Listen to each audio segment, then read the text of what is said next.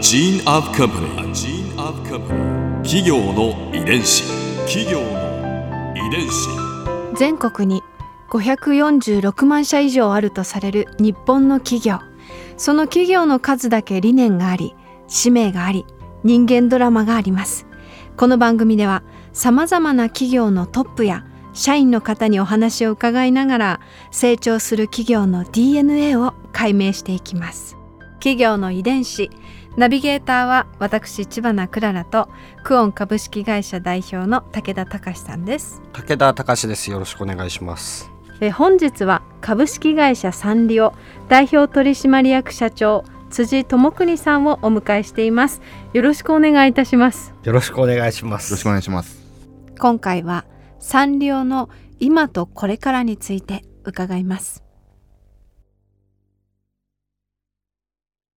サンリオのオリジナルキャラクターはキティちゃん以外にももちろんたくさんいてその数、まあ、歴代こう数えていくとなんと400種類以上はい。すごいですよね、はい。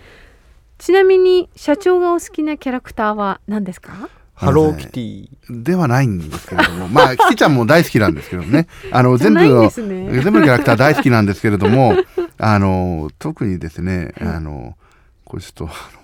あまり有名なキャラクターじゃなくてですね、当時、えー食べキャラ総選挙というものをやりまして、はい。その総選挙の1位があのきりみちゃんというキャラクターで、あうん。2位がぐでたまっていうキャラクターなんですけれども、うん。その3位にですね、はい。かしわんこ餅っていうキャラクターが あんまりご存じ上げてる方いらっしゃらないかなっていうふうに知らなかですけったです。どあのかしわ餅のキャラクターなんですけどもそれはわかりました。あもうなんかか可愛くて可愛くてあこれいいなと思うんですけど、はい。まあ、僕の独断と偏見では商品化できないんで、すごい。そこはそうなんですね。やっぱりそこはあれなんで。んだ。うん。でも今どのキャラクターがいいですかと言われたらこのかしわんこ餅っていうキャラクターはうん。僕が可愛いなというふうに思う一押しのキャラクターではあるあるんですけどね。そういう社長のお顔が可愛いですねもうね そんな社長が今力を入れて取り組んでらっしゃることって何がありますか？まあこう4月1日に社長が交代しましてですね、まはい。ああのこういうね今あの昨今こういうご時世の中うんうんなので、まああの業績云々というのもあるんですけれどもあの本当にこのみんな仲良くの企業理念であったりとか人と人とが仲良くなるビジネスっていうのは本当に素晴らしいものであると思いますしそこは絶対に継承していかないというふうには思っています。ただ、えーいわゆる今までやってきたサンリオのビジネスの中でもやっぱりちょっと古いものだったりとかやっぱ長年で凝り固まってしまった文化とかっていうものは絶対に壊していかないといけないっていう思いがありますので、まずは、えーそういう企業理念やそういうビジネスの本質というものは継承していきながらも、うん。経営戦略というものは全く踏襲する気もなくてですねやっぱりそこの部分というのはしっかり壊すものは壊し再生するものは再生し新しく作っていくものは新しく作っていく。ということは戦略的な部分で思いっきりやっていきたいというふうに思うのといわゆる社内文化の部分に関しては一気にその社員に対しての意識改革っていうのはあのスピード感持ってあのかなり変えていきたいなっていうふうに思っているのででやっぱりうん。社員一人一人の思いっていうのは会社を変える原動力になると思ってますので日々進化している世の中に対応していくような形に変えていくためには一人一人の意識を変えていかないといけないのでまずはその社内文化というものを、あの変えていきたいなというふうにはうん。思っています。あのサンリオピューロランドさんは結構斬新な取り組みされてらっしゃいますよね、そうですね。ここ数年でかなりあの V 字回復しまして。知ってますか？イイケメンが舞台にキティちゃんと共演したりするんですよ、え？はい、かなりそのターゲットの双方をかなり広げてですね、うん。まあ、いわゆる子供だけが楽しめるもところではなくてやはりみんなが楽しめる大人の人も楽しめるっていうところに着目したところが良かったかなっていうふうに思うのと決してキャラクターだけを押し打ってるわけじゃなくてそのサンリオピューロランドっていうところの価値観を上げていったというところが今回のそのピューロランドの成功の秘訣なのかなっていうふうにはうん思ってます。まあこのコロナでですねちょっとまあいわゆる来年に向けてバーチャルなような世界でどうピューロランドを価値を体験してもらうかっていうところに一気にデジタルシフト、デジタルにシフトを変えていきながらあのやっていこうと。いうふうには思ってるんでこれからもっともっと斬新なアイデアだったりコンテンツが出てくるんじゃないかなというふうに思っています。企業の遺伝子。じゃあ最後の質問に参ります。これは皆さんにいつも伺ってる質問なんですけれど100年後の未来サンリオはどんな会社になっていると思いますか？またはどんな会社になっていてほしいですか？はい。100年後ですね。まあ あのまあ10年後20年後の未来もしっかりやらないというふうに思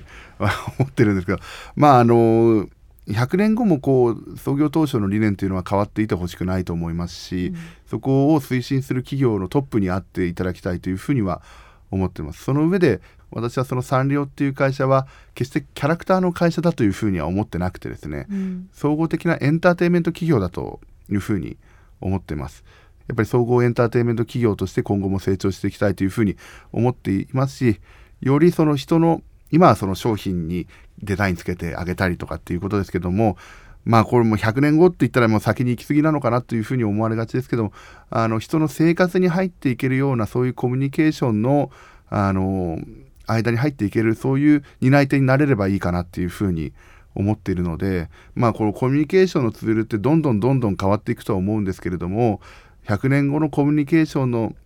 ツールの中にどこか一つでもサンリオっていうものがその中に入っていると私としては非常に嬉しいです。し、そういう企業に育てていかないといけないっていうふうにあの思っていますので100年後もあの人と人とのコミュニケーションの担い手として全世界の人々を笑顔にできる企業であってほしいなという思いは私の中ではありますのでそのためにあのまずは10年後20年後の未来もしっかり作ってうん。50年後も作って、まあ、100年後は、まあ、僕ももう130歳ぐらいになっちゃってるんで100年そこまであれですけれどもでもそういう思いというものはなくさず、ただ企業としてはよりスマートにクールに成長していっていただければあの私としてはいいです。しそこまでのやっぱり基盤もここ5年10年20年30年でやっぱりしっかり作っていかないというふうに思ってるんでまあこここの60年で初めてこのサンリオの社長が変わったという転換期をやっぱり今のここが本当にサンリオの変革期だと思ってしっかりそこはやっていきたいというふうに思ってます、成長していきたいというふうにあの思ってます。うん。ここで Clara's Viewpoint。今回辻さんのお話の中で私が印象に残ったのはサンリオはキャラクター企業じゃなくてエンターテインメント企業なんですっていうふうにこう力強くおっしゃってたその言葉がとっても印象に残りました。コミュニケーションの潤滑油としてなんか人と人とが仲良くなるのをこう手助けするようなそういうその役割を担うキャラクターたちをこういくつもいくつも生み出してきたサンリオさんらしいなというふうに思いつつでもその一方でまあ改革しなくちゃいけないそういうタイミングに社長に就任されてまあ課題はたくさんおありなんだろうけれどサンリオの社名の由来のまま世界平和のためにみんなの笑顔のためにこう可能性を探りつつあり続けてほしいですね。企業の遺伝子